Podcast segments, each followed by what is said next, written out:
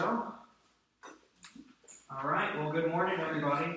I wanted to make sure that anybody tuning in on Facebook Live could hear us. Thankfully, if you heard earlier, we had the beeping fire alarm, but that has ceased. So I was going to apologize to anybody listening to the recording going, if you hear a faint, annoying beeping in the background, I assure you it would be more annoying to us, but it stopped. So we're going to celebrate that and praise God that it stopped. We are in the middle of our summer series that was a three week series on some of the old hymns of the faith.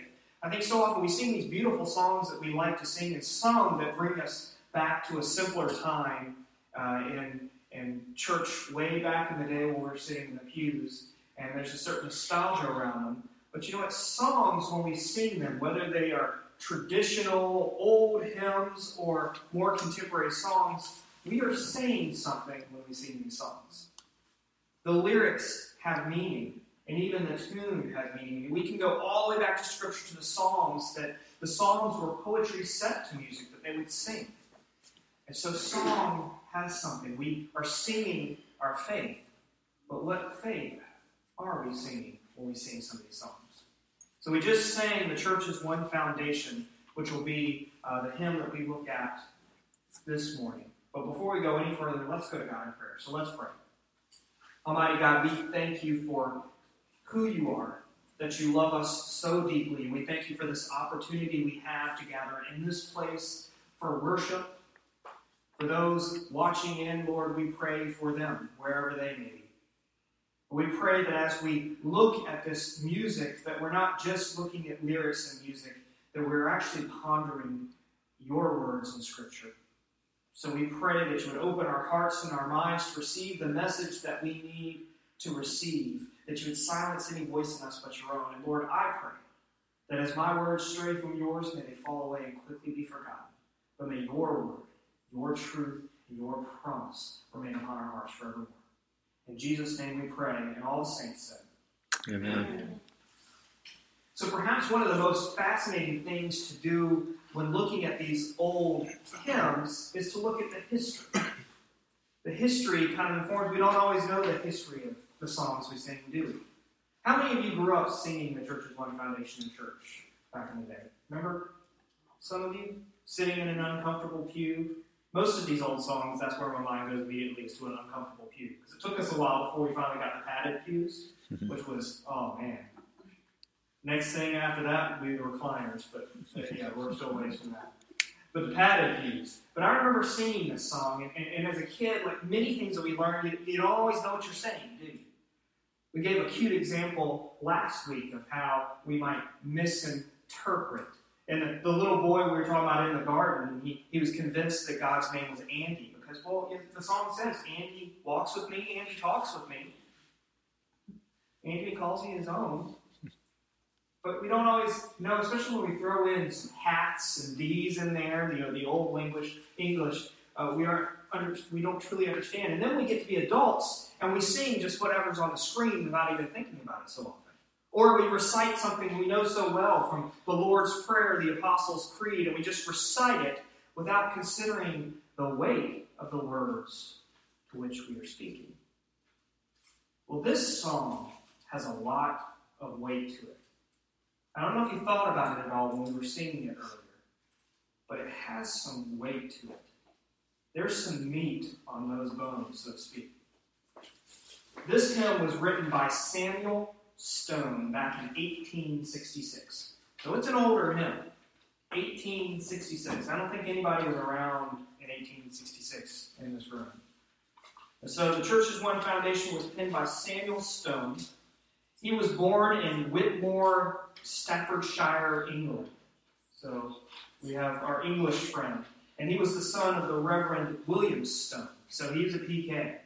So this is a pretty good song for a PK. You might expect maybe a little bit of uh, divergence from dad's life with most pastors' kids. You expect him to kind of go off the deep end, but apparently he did pretty well because he followed his father into ministry. His and ended up taking over as vicar of St. Paul's Church in Haggerston back in 1890, I believe. But he enjoyed penning hymns, and, and what the history kind of informs us is that oftentimes something happens for a song to result. Isn't that normally the case? Poetry, anything, that something happens, some sort of experience happens that causes someone to respond. Because songs are really just a response, aren't they? They're response to some moment, some inspiration, some spark of creativity, and then this art, which is really what it is, emerges. Well, what was happening at the time is that uh, John Colenso, I'm probably butchering names here and there, but uh, John Colenso, who was an Anglican bishop in South Africa, had written a book expressing his thoughts on different ways that the current church was parting away from what was written in the scriptures. Does that sound familiar to anybody? Latter-day Saints. Sound a little familiar? How we diverge from Scripture? And so he wrote a treatise, so to speak. It's almost like you go back to the Reformation and you hear Martin Luther going, This is not what Scripture tells us. Is this really what we're being called to be? Well, in response to these, Stone wrote this hymn, and it was actually a part of 12 hymns that he wrote dealing with the 12 articles of the Apostles' Creed. Because when you look at the Apostles' Creed, there's these 12 portions, petitions of it, and he decided that a lot of people were using the Apostles' Creed at home, but you know what? People, it wasn't always accessible language. They didn't really know what they were saying, so he decided to write hymns to help illustrate. Just like in the early church, they used stained glass to share the gospel to largely illiterate people. Well, the song was then to help them understand this Apostles' Creed, which was the foundation of our faith. In fact, a lot of traditions will uphold the Apostles' Creed. We may differ on a lot of other things, but we'll go, no, we can agree with the Apostles' Creed. And so, which one would you guess, if you had to guess, is the article that he's dealing with in the Apostles' Creed for the church's one foundation? Venture a guess? Anybody? I'll give you a hint. The Holy Catholic Church, the communion of saints. When we say the Holy Catholic Church, the communion of saints. Now, this is one that's often misunderstood because when you read the Holy Catholic Church, do any of the other Protestants in the rooms kind of bristle a little bit, thinking, okay, well, I'm, I'm nothing against my Catholic brothers and sisters, but I'm, I'm not Catholic. Well, it's important to note the case. It's a lowercase c, not an uppercase c. Because does anybody know what the word Catholic means? Universal. Universal. That's right. It's universal. And so that's how the Catholic Church even got its name in the first place because they saw themselves as the one universal church. And now, here's the caveat. You can talk Catholic, there's not, not all Catholics still believe that. But that's how they even got the name. And so here, when we say Holy Catholic, lowercase c, we're saying the Holy Universal Church. So what are we really saying when we say the Holy Universal Church? Worldwide. Worldwide. Everywhere. Across denominational boundaries. We're saying, when we say we believe in the Holy Catholic Church, we're saying that, you know, the Presbyterian Church is not the one true church. The Baptist Church is not the one true church. The Catholic Church is not the one true church because Christ's universal church, his body, his church, extends beyond any man made borders that we might erect. And so, really, when we're speaking about the Holy Catholic Church, we are speaking of unity. Now, that doesn't mean we have to go and do everything together because, let's be honest, between certain traditions, we have some big differences. The Baptists aren't going to want us going baptizing their kids. And we don't necessarily want them rebaptizing us. There's some differences in opinion when it comes to communion. You know, does it really become the body and blood of Jesus, or is it symbolic? I mean, those can be some big differences that may allow us not to do certain things together, but how dare we ever look at another tradition that are followers of Christ and say, you're not part of the church? The church is much bigger than we can even comprehend, much bigger than any border we may erect. So that's what we're speaking about the Holy Catholic Church, the communion of saints. The saints, and we're not just talking about the saints that get uh, reach sainthood in the Catholic Church, because we believe in the priesthood of all believers. And oftentimes you hear me refer to you as saints, because we are called to be saints and representatives of the church. I'm not so obtuse to think that every single person in this room acts like a saint all the time. I may even have the name of a saint, but I can tell you I'm not the saint all the time. But that's the hope we're living into. You are called to be saints in the church. So let's look a little bit at this song, this The Church's One Foundation, because as I mentioned, the lyrics have such meat to them. I think it helps if we kind of walk through the verses and see what is it, what is it that we're really saying when we're singing this hymn. So let's just look at the first stanza. The church's one foundation is Jesus Christ, her Lord. What does that say? What does that say to you? Christ is the center of everything. Christ is the center of everything. He's the foundation. All right. Do we have any builders in this room, or have you at least seen a house being built? Foundation is a pretty important part of a house, isn't it? Would you want to live in a house that doesn't have a foundation? Would you want to live in a house that has a cracked, compromised foundation? A friend of mine is in the process of selling his house, and in the process of selling it, they discovered that they have a significant crack in the foundation. And so he is just, what do, what do we do with this? We've been living, didn't even know, and now we're going to sell it, and so they're having to repair it. And you should see the quotes he got to repair the foundation. And it's because it's not easy work. And the foundation has to bear a heavy load. So if you're going to pick a foundation, you want something that is sure, that is strong, that will not be compromised, that will not erode, and that can withstand the weight of anything you can put on it. And you know what? The church needs a strong foundation. And when I'm speaking of the church, I'm not just speaking of us here locally, meeting at Thales Academy in Rolesville. I'm talking about the churches that are also meeting across the street or across town or in other countries.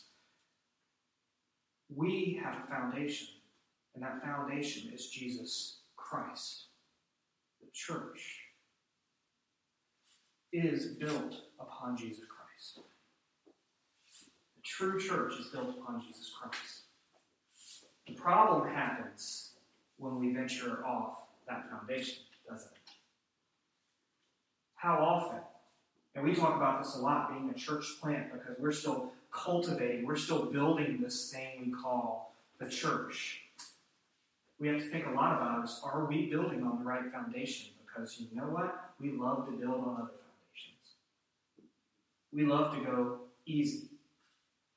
Just like we go easy when building spec homes, I feel like sometimes we do that in church. We're building spec churches.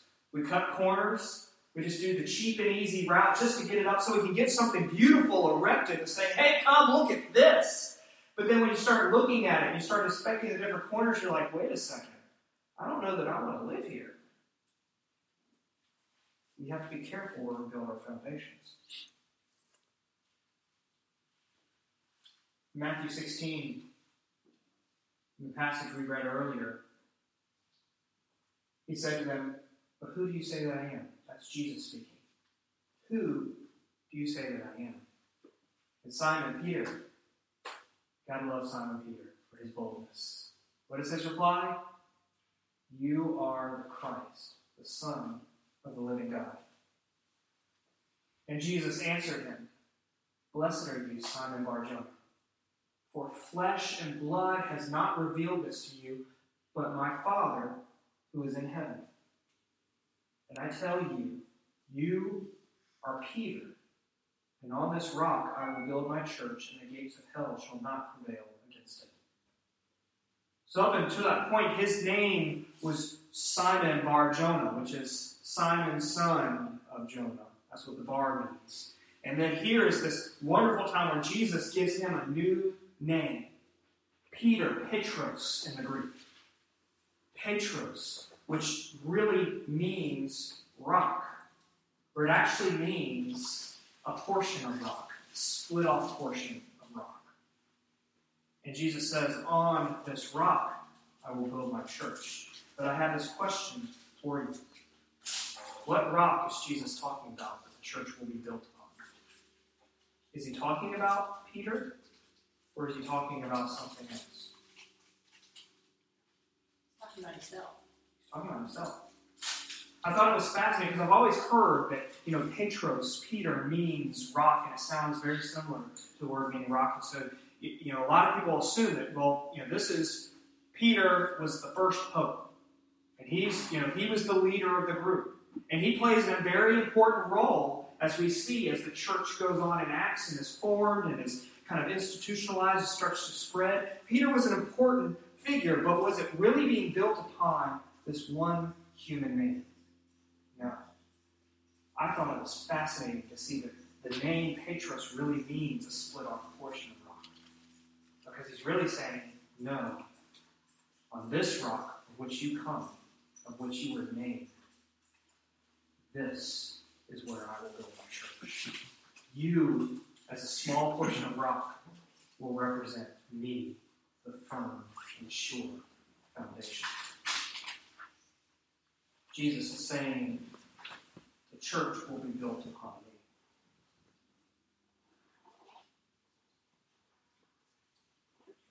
See. From heaven he came, uh, or she is the new creation by water and the word. We'll go back to that. What are we talking about there? Water and the word. What do we what do we do with water in the church? Baptized. Baptize. Water is a symbol of new creation of salvation. Because as any time we would do a baptism, I like to remind people the story of water throughout Scripture. Uh, water, the watery chaos is how it's explained of which creation came. And God brought order to that watery chaos. We have the story of Noah where water came to give everything a new start. We have the water of Exodus as they pass through the split water of the Red Sea. And we have baptism. Everything. Water plays an important role. So, water is speaking of salvation. So, she is a new creation. Water and word. You notice that's uppercase word. It's not just the word we speak, it's the scripture, and it's Jesus, the living word. And then we go on from heaven, heaven he came and sought her to be his holy bride. And with his own blood he bought her, and for her life he died. Isn't that a beautiful way of putting it? From heaven. Let's consider this. From God's perfect kingdom, he came down. He stooped down to seek us. When we speak of the church in the feminine form, to be the holy bride, the bride of Christ. And so he stepped down to seek after her, to pursue her in love, because there's no way she could come to him. So he stooped down. God stepped down to Jesus Christ to seek us. And then, not only that, but through his own blood, he purchased her. For her life, he died. For your life, he died. We go on to verse 2. Elect from every nation, yet one or all the earth, her charter of salvation, one Lord, one faith, one birth. Elect from every nation, yet one or all the earth, her charter of salvation, one Lord, one faith, one birth. As we ponder these lyrics, I have this question for you Is unity a problem today? Yes. Is unity something that's really hard to hold on to, even still? I mean, you can look at just about every facet of life.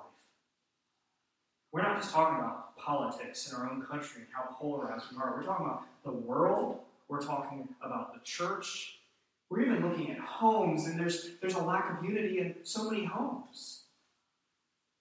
Unity is tough to preserve and to keep. So, why do you think it's so important in the song that we proclaim one Lord, one faith, and one birth? The church today. Why do you think that's so important? One Lord, one faith, and one birth. What do you think, Leah? I could tell you have some profound thoughts in that yours. Anybody want to venture a guess? Why, why do you think it's so important that we sing this one faith, one Lord, one birth? Why one? It's a reminder. It's a reminder. Trinity is represented in one Lord, three in one. And out of that's one faith. And then the symbolism of one birth, the Holy Spirit. And that could be our second birth. It could be the birth of Jesus. I mean, birth is an important part of our faith. And that's one faith. Because again, we're talking about the unity of the church, the universal, the Catholic, lowercase c church, all across the world, God's body. And we are one, though we may be in many parts. One holy name she blesses, partakes one holy food, and to one hope she presses with every grace and duty. One holy name she blesses. What name is that, do you think? Come on, you can get the church answer to this. Jesus. Jesus. All right, you got that one. You know that one really. Partakes one holy food. What is that? Communion. Holy food of communion. Because that communion serves as a holy reminder for us of the whole purpose of the church, the birth of the church through the death and resurrection of Jesus Christ. And the promise of everything to come is all celebrated in that meal. So already here you have some very important aspects brought up. You have communion is, is, is hinted toward. You have baptism is hinted toward, which are our two sacraments in our church. Our outward signs of an inward grace, as we might say. And to one hope she presses with every grace in you. That one hope is Jesus. That one hope is upon his, his return. That one hope is what we read about in the book of Revelation. Hidden within all that scary imagery is a beautiful story of love, of God winning in, this, in, the, in the length that God would go to save us.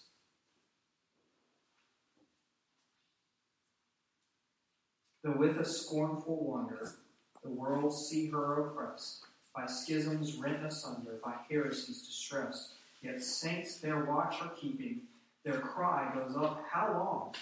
And soon the night of weeping shall be the morn of song. So through the scornful wonder, the world see her oppressed. Do we see the church oppressed? Yes. We do. And now I would like to point out that any oppression we may feel in our country varies significantly from the oppression we see the church in other areas where Christians are beheaded and truly thrown in jail. Doesn't mean that we don't face some kickback to us, but I think it's important to remember who the true martyrs of the faith are, and it's the people in these countries where I mean, you, you are disowned by your family and can be put to death for proclaiming Jesus as Lord and Savior. But isn't it interesting? If you look at the statistics of the growth of the Christian church, where's the church growing the quickest? In the places where she seems to be the most suppressed.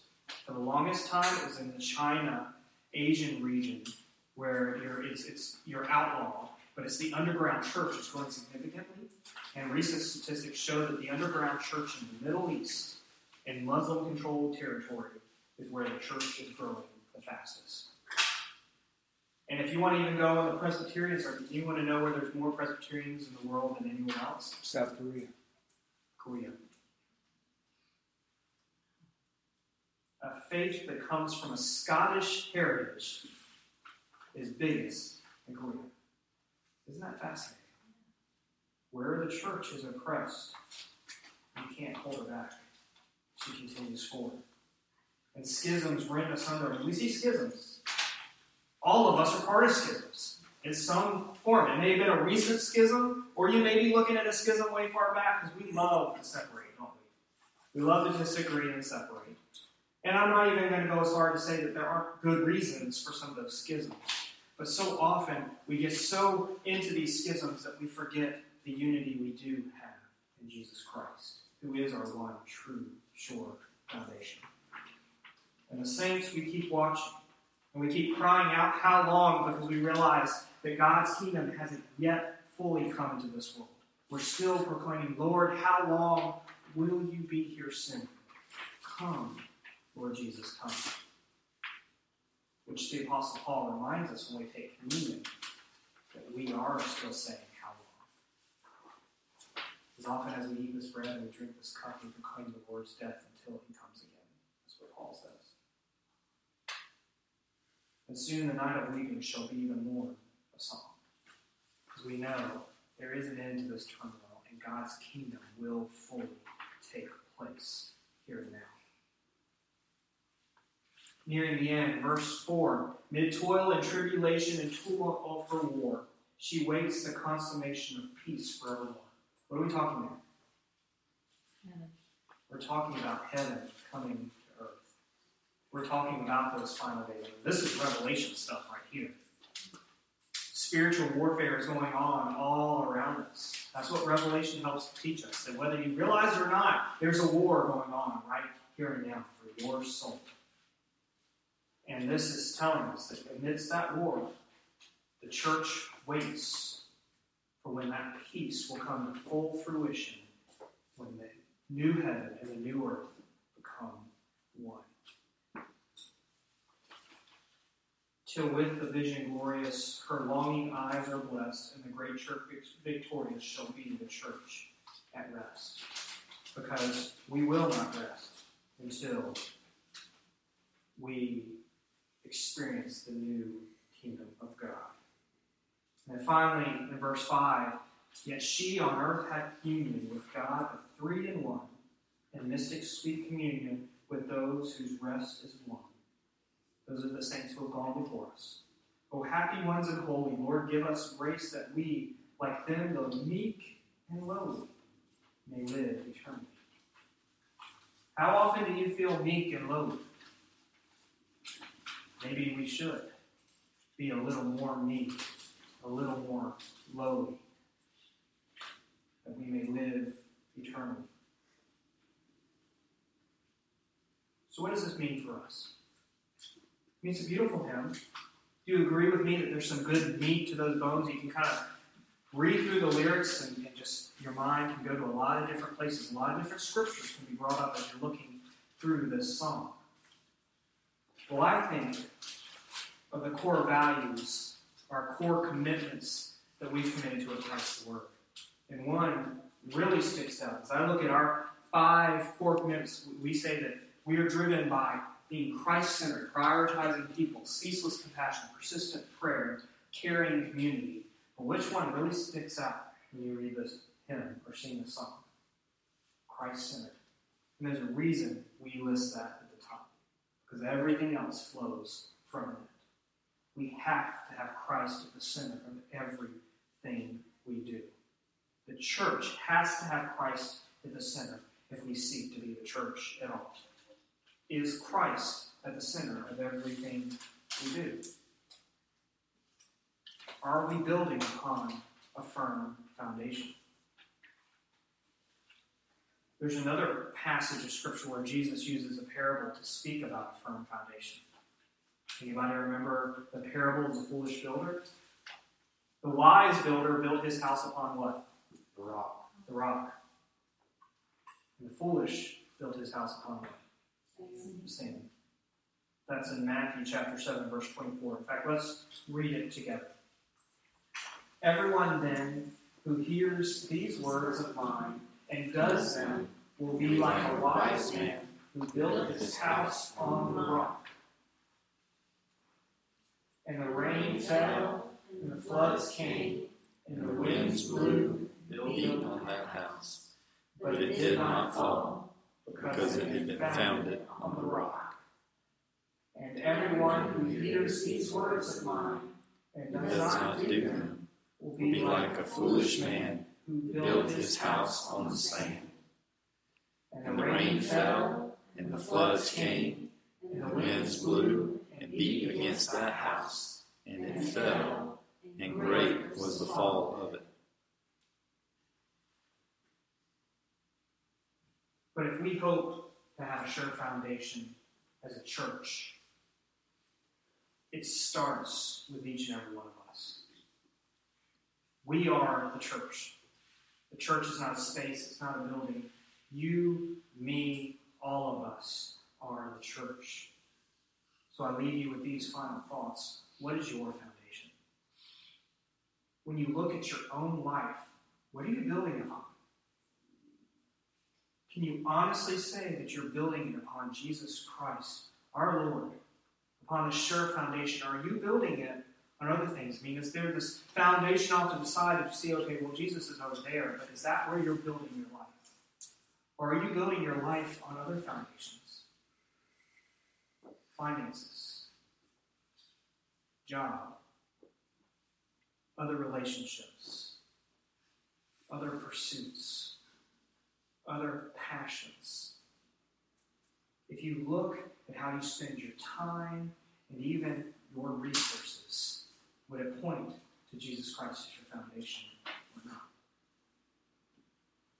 If we hope to be a church built upon Jesus, we must first build our very own lives upon it. In the name of the Father, Son, and the Holy Spirit, one God forevermore. Amen.